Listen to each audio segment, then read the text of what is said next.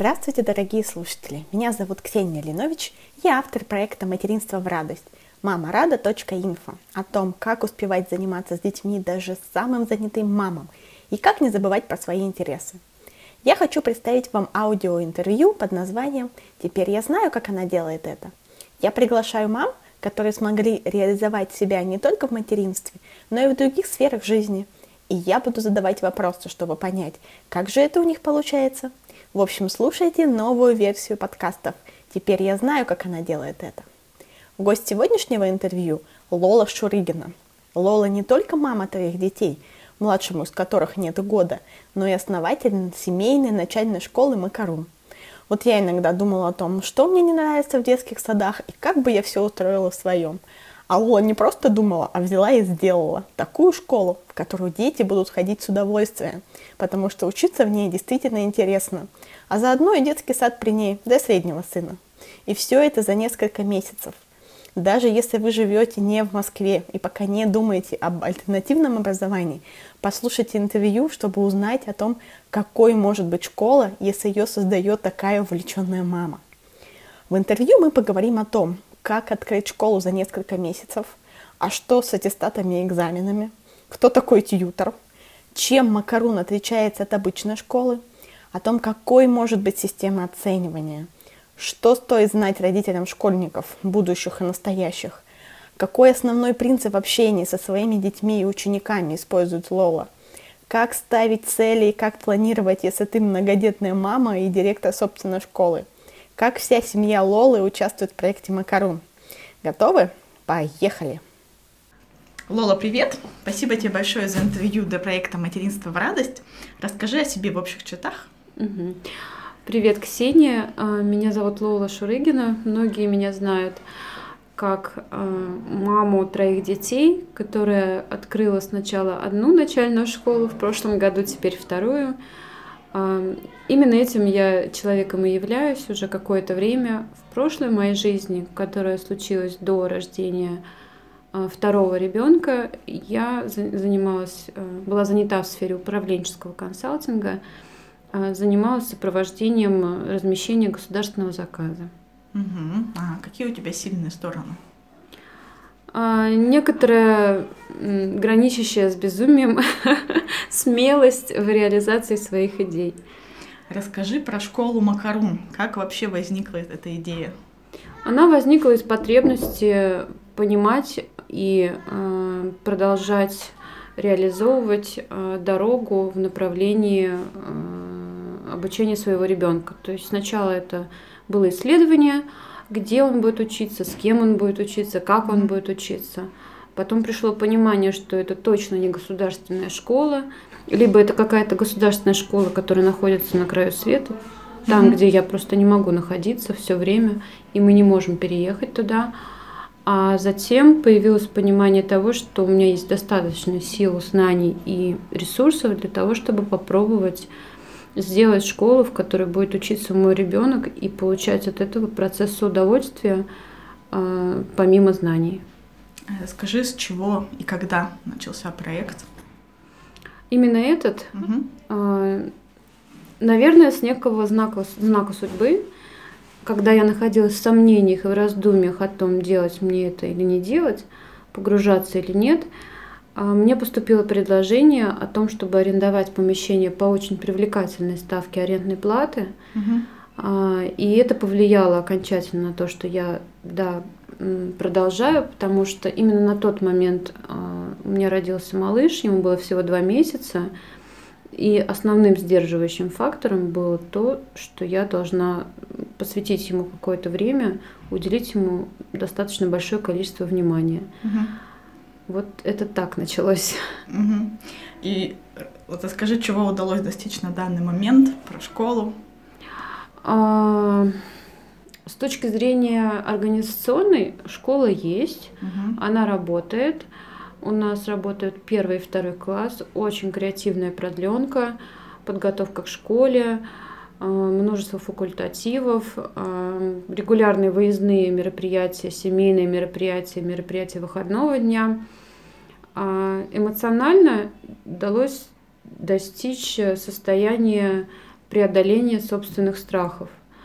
То есть ты находился в состоянии, когда боюсь, боюсь, боюсь, боюсь, может быть делаю, может быть не делаю.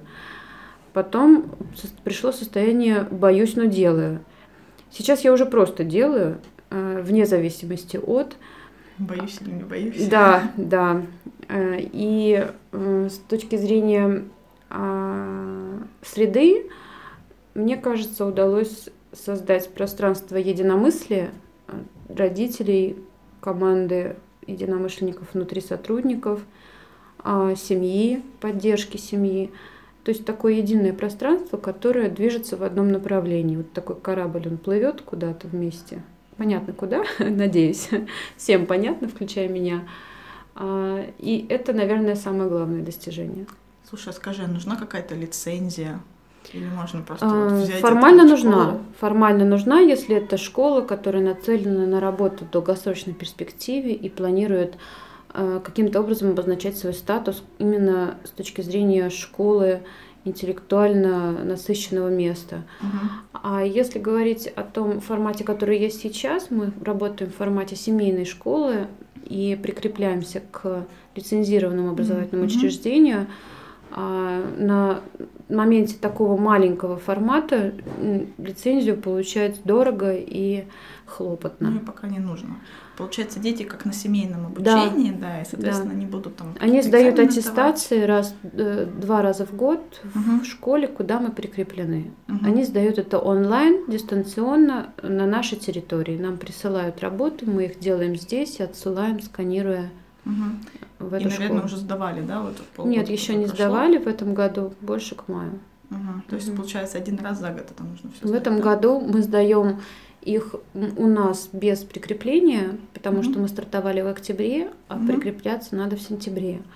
А мы сдаем их внутри в любом случае для того, чтобы понимать результат. В следующем году это в формате э, регламента этой школы. Это школа наша Пината, прекрасное образовательное учреждение. Февраль, май у первоклашек и ноябрь, февраль, май у других классов. Может быть, как-то в двух словах, чтобы понятно было слушателям, чем вот отличается вообще макарун от стандартной там госшколы. Я что могу тебе только... не нравилось, да, да, и то, что ты реализовала вот здесь. Я могу только процитировать э, слова многих людей, которые попадают к нам сюда. Они говорят, от вас не хочется уходить. Угу. Все отмечают очень уютную домашнюю атмосферу, э, очень внимательное отношение педагогов и тьютеров. Э, тьютер — это э, педагог сопровождения, педагог э, внеклассной проектной работы, э, педагог воспитательного блока — таким образом, у нас в каждом классе там, 15-18 человек, и в каждом классе одновременно работает два педагога. Угу. Педагог-предметник, настоящий математик, настоящий э, словесник, и, соответственно, по остальным предметам тоже профессионалы своего дела. И э, в какой-то степени классный руководитель, тьютер, который полностью ведет весь класс и отслеживает э, эмоциональное э, состояние каждого ребенка, его прогресс в образовательной сфере и а, ведет его проектную работу. Угу. Вот. Это э, с точки зрения учебной, а, и предметной, и непредметной. А с точки зрения а, масштаба, назовем это так, дети имеют возможность попробовать себя в разных направлениях. Наши уроки технологии или изобразительного искусства – это не просто лепка из пластилина. Мы выбираем проект месяца, и все вместе на этих уроках готовимся к этому проекту. Это осмысленная работа. Люди, детки понимают, куда они движутся. Или они пробуют что-то новое. Например, недавно вместо урока технологии был урок по 3D-моделированию. Угу. Дети увидели, как работает 3D-принтер, что для этого нужно, как из пластика создается настоящая вещь это было очень интересно. У вас 3D-принтер даже есть? Да. Ничего Или, себе. например, э, урок швейного мастерства. Мальчики сидели и сшили сум сумочку своей маме. Для них это был прорыв, они поняли, как это интересно. И вот, э, наверное, пространство открытий – это самая важная характеристика того, что хотелось бы создать и к чему хотелось бы стремиться. Угу. Пока это удается. А какие еще планы потому что сын-то вырастет. Хотелось бы, жизнь покажет, у нас есть три года впереди для этого. Mm-hmm. Это потому что второклашки уже должны будут через три года куда-то двинуться дальше. А, хотелось бы, ну, в первую очередь, эм, большие вопросы к качеству образовательного процесса не с точки зрения того, что что-то проседает, а с точки зрения того, что хотелось бы выработать единую образовательную концепцию. Сейчас очень много методических систем, очень много методических рекомендаций, а, очень много подходов, а, развивающее обучение, монте традиционная классика, гимназическое образование, системно-деятельностный подход. Много, много разных и воспитательных, и образовательных. И тьюторский один из них. И у нас есть время для того, чтобы оформить свое собственное видение, отобрав то, что подходит для наших детей. Угу. Вот э, этому будет посвящены, наверное, ближайшие полтора-два года, а там уже будем думать, как двигаться дальше. Угу. Скажи, пожалуйста, кто тебя поддерживает? Все. А, но не это главное. Главное найти опору в себе. Угу. Вот если ты сама себя не поддерживаешь, а, то опираться на чью-либо поддержку бессмысленно. Все равно будут накрывать а, сомнения, какие-то страхи, какие-то переживания. Найти точку опоры в себе – это принципиально важная вещь. Вот как раз хотела спросить, бывало ли, что все хочется бросить? А и сейчас хочется. И, как я поняла, останавливает как раз вот эта вот опора в себе. Ну да, э, какая-то перспектива, какое-то понимание цели, к которой ты идешь, э, и чувство ответственности, долго, от этого тоже никуда не, не убежать, и дети. Вот в первую очередь, потому что то, какие они, как они заряжают, как они отдают, это не передать словами. Что оказалось самым сложным? Вот просто предположу, но как я понимаю, это же нужно было насчет аренды договариваться, искать педагогов. Это технические искать, вопросы. вот эти вещи. Да. Они технические. Ну, конечно, кадровый э, вопрос он самый трудоемкий Найти хорошего педагога это надо фонариком по половину там, города, не знаю, обыскать. А самым сложным, наверное, было и остается это работа с родителями. Угу. Я сама родитель, со мной тоже надо работать, мне же получается. А 90% а, работы – это работа с родителями.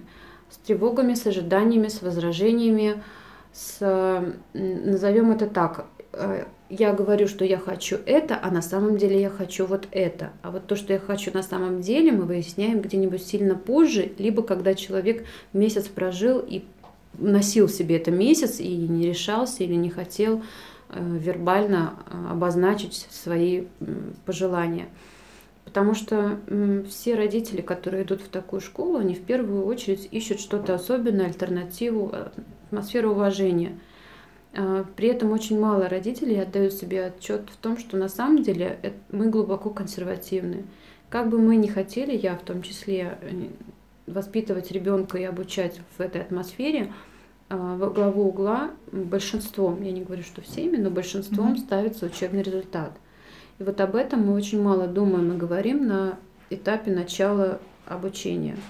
А, и здесь я, наверное, бы призывала каждого родителя быть честным с самим собой и понимать, что а, любая работа, она строится не только школой и ребенком. А, любая работа в школе – это треугольник школы, семья и ребенок. И когда у нас происходит какая-то интересная ситуация с малышом, и мы приглашаем родителей – это не значит, что надо испугаться и ой, в школу вызвали. Это да, значит это такой стереотип. Да, это значит, что есть где поработать над собой, быть более организованным, купить правильный пенал, там, подумать о том, чтобы вставать чуть на 5 минут пораньше, если ты регулярно на 5 минут позже приходишь на урок, и в результате детки с урока а, расхолаживается. То есть очень много нюансов, когда мы требуем от ребенка, мы школа, мы родители требуем от ребенка, а сами, как родители, э, не встраиваемся в систему ответственного отношения к учебному процессу. Или родительские страхи на предмет, э, к моему ребенку как-то не так относятся, его там не уважают, обижают, э, и вот эти детско-детские отношения ребенок приносит в дом и рассказывает какие-то страшилки, ужастики. Мы для этого поставили камеру видеонаблюдения и понимаем, что не всегда мальчик-одуванчик или девочка красивая фея, да, есть моменты, когда дети провоцируют друг друга, и тут нужно просто садиться в проработку и понимать, что если ребенок все время приходит и говорит, э, рассказывает только одну сторону вопроса, это означает лишь одно. Ему не хватает вашего папа, мама внимания. Таким образом он просит себя пожалеть, полюбить, обнять. Угу. Вот с этим надо разбираться, а не с тем, что школа такая плохая, там дети такие плохие и, э, или что-то не так. Вы с этим помогаете разобраться? Раз в месяц у нас проходит родительская сессия с психологом. Если есть острая или проблемная ситуация, мы приглашаем родителей и разбираем сначала на троих школа родителей психолог, угу. а потом приглашаем ребенка и беседуем на четверых. Э, это уже становится традицией для того, чтобы мы э, понимали, что мы движемся в одном контексте, в одном ключе. Э, это очень важно было мамы меняются э, и папы. Проводим семейные дни. Раз в месяц у нас семейный день, приглашаем родителей с детьми для того, чтобы наши тьютеры могли видеть, как взаимодействует ребенок и родитель, какие он ключи подбирает к своему ребенку, а, есть ли какие-то вопросы к их общению, которые влияют, или нюансы, которые влияют на пребывание в школе. Угу. Это такой, такая большая работа, что в некотором роде я Сначала расстраивалась, что мы э, не добрали детишек в этом году до желаемого количества, а потом выдохнула и перекрестилась, потому что будь их в два раза больше, мы бы, наверное, тут ночевали вместе со всеми. Угу. А, так Но что это еще, как я слышу, тоже важная вещь, потому что в обычной государственной школе, конечно, такой а без этого не получается. Да, поддержки обычно не предоставляются. Ну, без этого не получается. А, кстати, вот э, пресловутые оценки. У вас есть оценки? Мы долго думали на эту тему, угу. мы не хотели их вводить. Какая-то система оценивания, конечно, должна быть, угу. самооценивание. А потом все-таки пришли к выводу о том, или точнее к соглашению внутри себя о том, что в конце четвертого класса им сдавать аттестационный экзамен, идти в пятый класс и если вдруг мы, у нас не получается сделать полноценную общеобразовательную школу, дети придут э, в государственную либо в иную другую школу и попадут в, условиях, в условия оценивания, придут туда неподготовленными.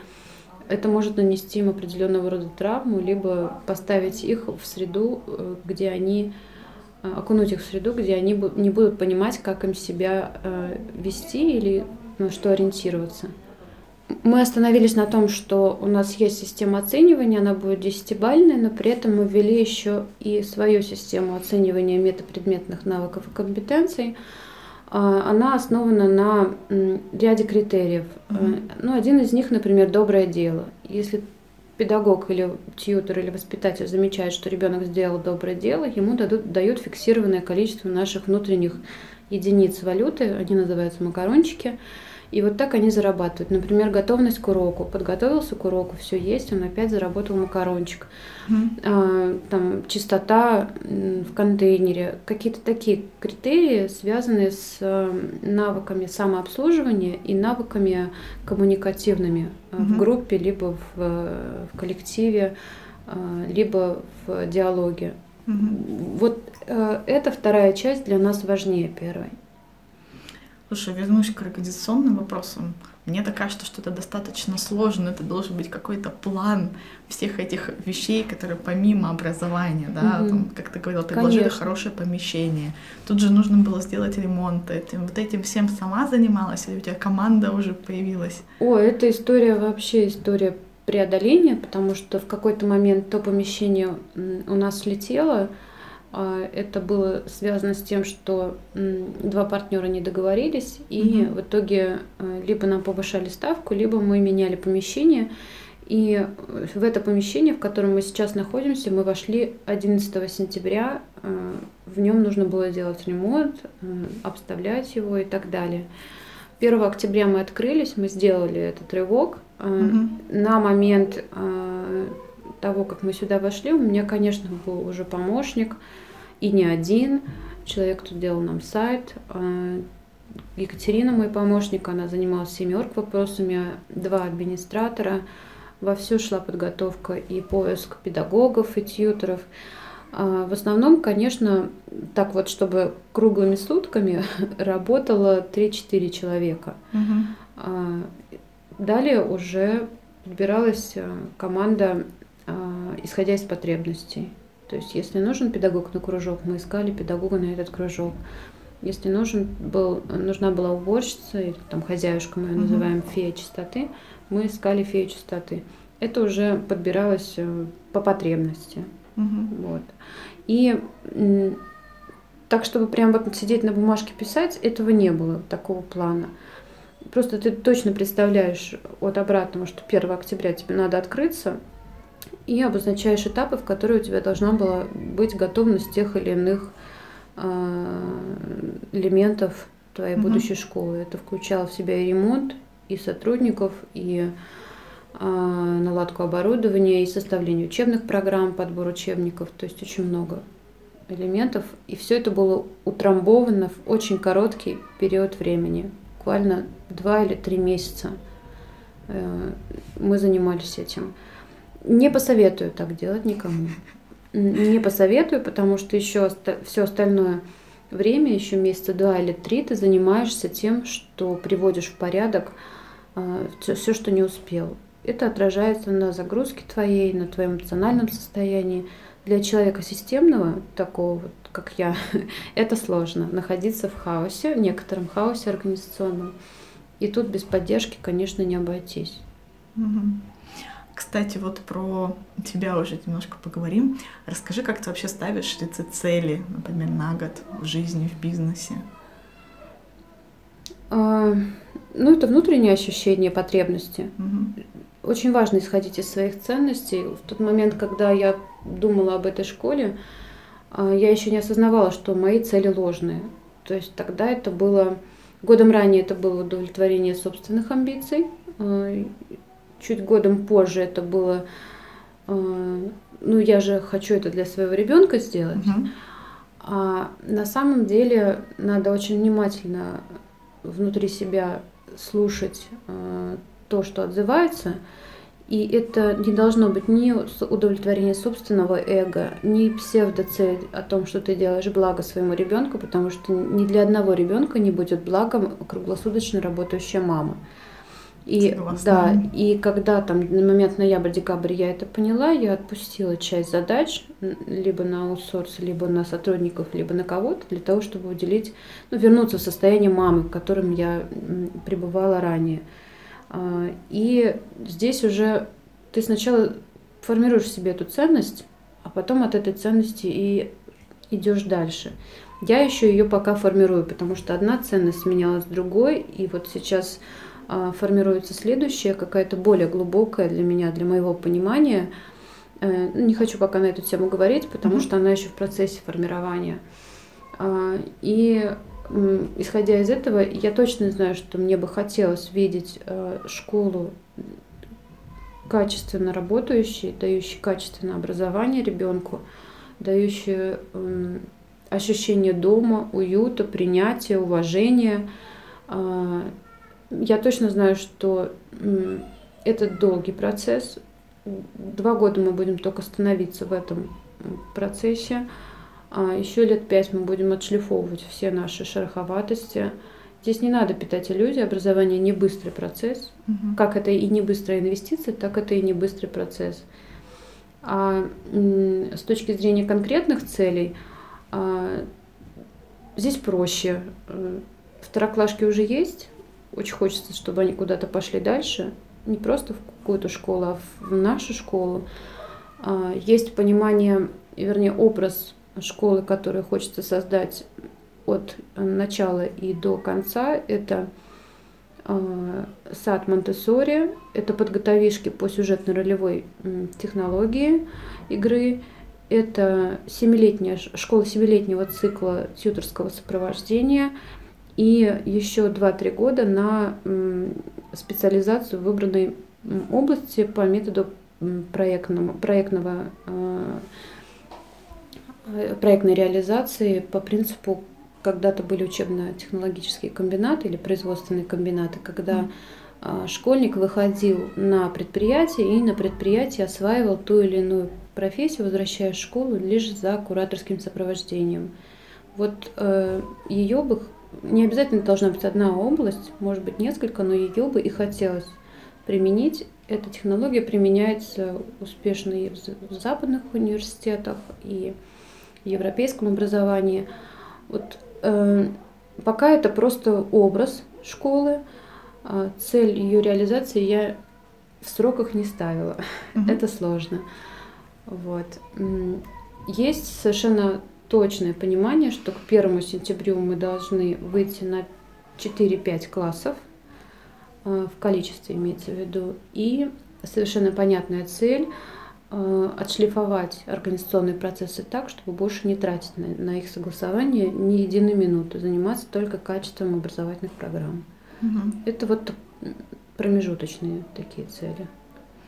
Расскажи, как ты свою работу вообще планируешь? Потому что ты и мама, и я тебя это прекрасно понимаю, я тоже и мама. Невозможно планировать работу, работа. будучи мамой, потому что э, трое детей, это один заболел, второй еще что-нибудь, а третий к маме на руки просится. Э, можно планировать только с точки зрения э, готовности того, той или иной задачи на определенный момент.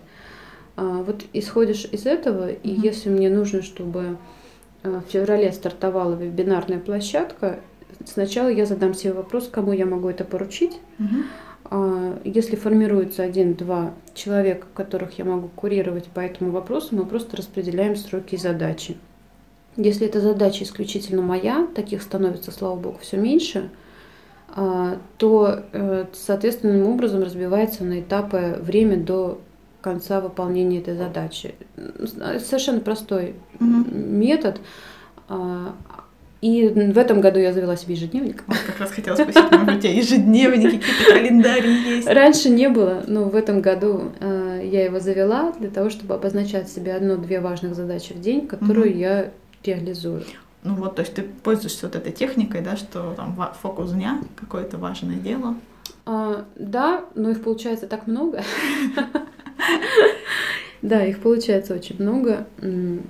Я для себя поняла, что не столько важен фокус дня, сколько ощущение от того, что ты испытываешь, когда ты его не сделаешь. Угу. Или когда ты, ты не сделаешь хотя бы части запланировано. Это зудящее чувство неудовлетворенности собственной эффективностью, оно э, порой ковыряет э, и мешает осознавать происходящее. Вот я скорее работаю над тем, чтобы ничего не испытывать негативного, когда mm мне что-то не удается сделать, потому что вдруг э, ребенок не захотел слезть с меня в течение всего дня. Над этим я работаю уже, наверное, год. Это сложно принимать в себе. Но это первое, над чем надо работать, но совсем не над эффективностью поставленных задач. Угу. Вот.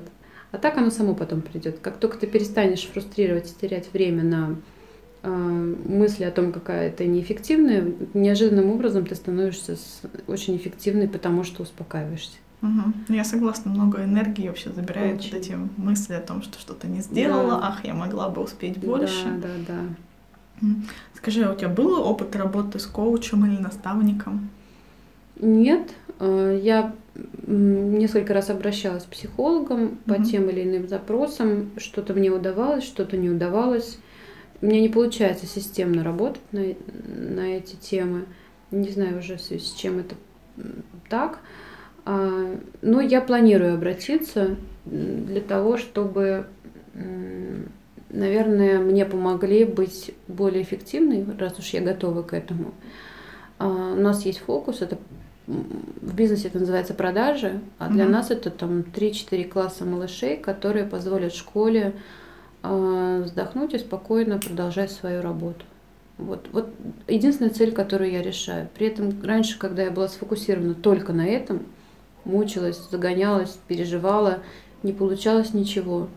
как только я поднялась над этой ситуацией выше и поняла, что в первую очередь я должна быть счастлива, удовлетворена и радостна, а часть моего счастья и радости это эффективная школа, то есть сначала я и мое счастье, внутри этого океана малень, маленькое озеро, это вот эта школа, а еще там много чего, малень, других много озер. Угу. Я стала э, более эффективной. Угу. Вот. А где у тебя источник сил, вдохновения? Как считаешь, из чего энергию черпаешь? Из упрямства. Скорее из упрямства, да. Ну и из поддержки, тотальной поддержки моей семьи и моей команды. Угу. Вот. Если бы не они, невозможно в одиночку не, не работается. Вот. Ну, конечно, такой серьезный проект. А скажи, чем еще занимаешься помимо макарун? Какие хобби есть, если остается вообще? Уже не остается, э, но на самом деле я вот буквально недавно почувствовала физиологическую потребность зайти в книжный и купить книжную книгу. А, не про образование. Да, да. А, Блока и Бродского, вот они стоят на подоконнике, я их все-таки купила и с наслаждением в такси периодически наконец-то открываю эти шуршащие страницы, потому что я очень люблю читать. А, это мое основное э, любимое занятие. А была бы возможность, я бы занималась всем. То есть когда-то, вот, и в представлении у многих мам, находящихся в декрете, детский клуб – это ты хозяйка, и ты ходишь с одного прекрасного занятия на другое. Вот тут ты рисуешь, вот тут ты лепишь, вот тут ты, а, не знаю, что-то делаешь еще. На самом деле это утопия. Ни один руководитель детского клуба не бывает на занятии ради занятия, только ради супервизии. Понять, как оно прошло, подметить, отработать недостатки и дальше идти за свой компьютер. А, поэтому была бы моя воля, я бы занималась тем. Я очень люблю рисовать, хочу научиться петь а, и люблю гулять, просто прогулки люблю заниматься, люблю а, образование в любом виде, то есть постоянно обучаюсь где-то, угу. на каких-то тренингах, на каких-то э, сторонних ресурсах. А, сейчас не получается. Вот. Слушай, ну, кстати, летом, наверное, будет больше времени, или это иллюзия? Летом у нас будет летний лагерь работать. Ага. Возможно, будет больше времени на то, чтобы просто поспать. Да, понимаю. Кстати, ты говорила, что вот у тебя трое детей. Расскажи немножко, сколько лет, что Старшему любят. мальчику 7 лет, он в школе во втором классе. Как бы ну, изначально, да. Угу. Младшему а, три с половиной он в садике, у нас есть садик. И сейчас совсем маленькому, ему 9 месяцев скоро будет, он с няней постоянно со мной. Это абсолютно три разных ребенка, как и должно бы быть. А, и абсолютно три разные истории. И это удивительно, насколько у одних родителей рождаются такие три а, совершенно невероятным образом полярные дети, а, как они себя ощущают, как они себя позиционируют, как они себя любят и не любят. Ну, за этим просто интересно наблюдать и участвовать в этом. Слушай, получается, ты организовала себе работу таким образом, что дети, Они по сути, на расстоянии Да, вот через стенку руки. там кабинет мужа. Потому что ему пришлось волей-неволей вовлечься во все это. У него нет необходимости в стационарном месте работы. И, ну, поскольку мы уже тут есть, то он себе тоже кусочек а, территории отхватил и э, наблюдает за нами всевидящим оком. Слушай, скажи, каких-то концепций о воспитании или развитии придерживаешься? А, уважительного отношения – это основной принцип. А, слушаешь, а, слышишь, договариваешься, понимаешь. Был период, когда я была нетерпима ко многим вещам в детях, когда я не понимала, что такое кризис трех лет, когда мне э, хотелось, и я совершала эти ошибки, ошибки гнева, ошибки трудных эмоций – сейчас, когда мне хочется сорваться, я делаю глубокий вдох и иду обнимать ребенка, потому что понимаю, что это проявление его потребности в любви, в объятиях. А раньше это было очень сложно. А, могла себе позволить какие-то выражения сленга в присутствии ребенка. Сейчас я этого себе не позволяю. Многие вещи изменились с рождением детей, многие. А, и мне радостно, что можно расти вместе с ребенком, что он дает тебе эту возможность. А, и это уже даже не становится ошибками, хотя я часто переживаю за эти ошибки. Это уже становится опытом, угу. вот, который ты проживаешь. И который, самое главное, при достаточном количестве терпения и огромном количестве любви, ты всегда можешь трансформировать в другую реальность отношений с ребенком. Я сейчас прохожу это со своим старшим сыном. Это недолюбленный ребенок, который, у которого мама работала в течение первых четырех лет его жизни. И мы сейчас работаем над этим. Потому что ему, конечно, на данном этапе сложно. Например, когда к нему прикасаешься, он отстраняется. Ну, такая реакция непривычности к тому, что мама рядом, мама готова его слушать, обнимать.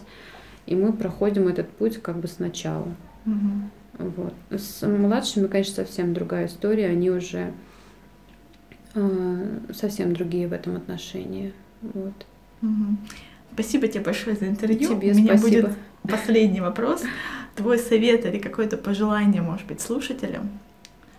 Слушайте себя, слушайте свои потребности истинные, свою реальность, слушайте свое тело, свою душу. А, я, когда, в принципе, задумывала этот проект, были люди, которые говорили, очень много критиковали меня и говорили о том, что я исхожу не из тех ценностей. А я всегда верила в то, что надо доверять тем, с кем ты работаешь. А, надо доверять пространству, оно поможет тебе, подскажет, даже если это сейчас отказ в событиях. А, надо доверяться, да. А, были люди, близкие в том числе, которые говорили, нет, нет, нет, вот здесь будет так плохо, вот здесь тебя подведут, вот здесь тебя предадут, вот здесь тебя подставят. Недавно я прочла интервью Бориса Жилина, это меценат, который часто помогает э, социальным проектам, в том числе на краудфандинговых платформах. И э, слово в слово он сказал то же самое, что я верю в то, что добро расходится по воде кругами и приносит еще больше добра. Я вот тоже в это верю. И важно тут, конечно, не перепутать с причинением добра, очень важно. Но я в это верю, и из этого я исхожу, когда делаю что-либо. Я думаю, что если мы в первую очередь будем обозначать свое мнение не как слова ради слов, не мнение ради мнения, а осознанно, это чуть больше, наверное, уважения прибавит в отношениях друг к другу. Вот, вот об этом уважении хотелось бы говорить, и из этого уважения хотелось бы исходить всегда. Для меня это очень важно. Еще я поняла, что у меня был недавно не очень положительный опыт сотрудничества. А, и еще я поняла, что любой дискомфорт в отношениях с человеком означает, что тебе надо с ним расстаться. Не нужно пытаться преодолеть этот дискомфорт, каким-либо образом навязать свою точку зрения, доказать, обозначить, попытаться сделать так, чтобы человек понял. Нужно просто с ним расстаться, и жизнь сама расставит все по своим местам. Вот, наверное, так. Спасибо тебе большое. Спасибо тебе. Вы только что прослушали подкаст «Теперь я знаю, как она делает это» с Лолой Шурыгиной. В статье на сайте «Материнство в радость» мамарада.инфо в разделе «Подкаст» вы найдете все ссылки и на сайт школы Макарон, и на страницу школы в Фейсбуке – там, кстати, очень много видео и фото прямо с уроков и факультативов. Очень рекомендую посмотреть. И могу смело подтвердить, атмосфера макарон действительно потрясающая, уходить не хочется. Я буду с удовольствием следить за развитием этого проекта и желаю Лоле удачи в продолжении этой прекрасно реализованной мечты. Если вы хотите первыми узнавать о новых подкастах и получать анонсы новых статей, подпишитесь на обновление блога «Материнство в радость» мамарада.инфо. Будет еще интереснее. С вами была Ксения Линович. Пока-пока.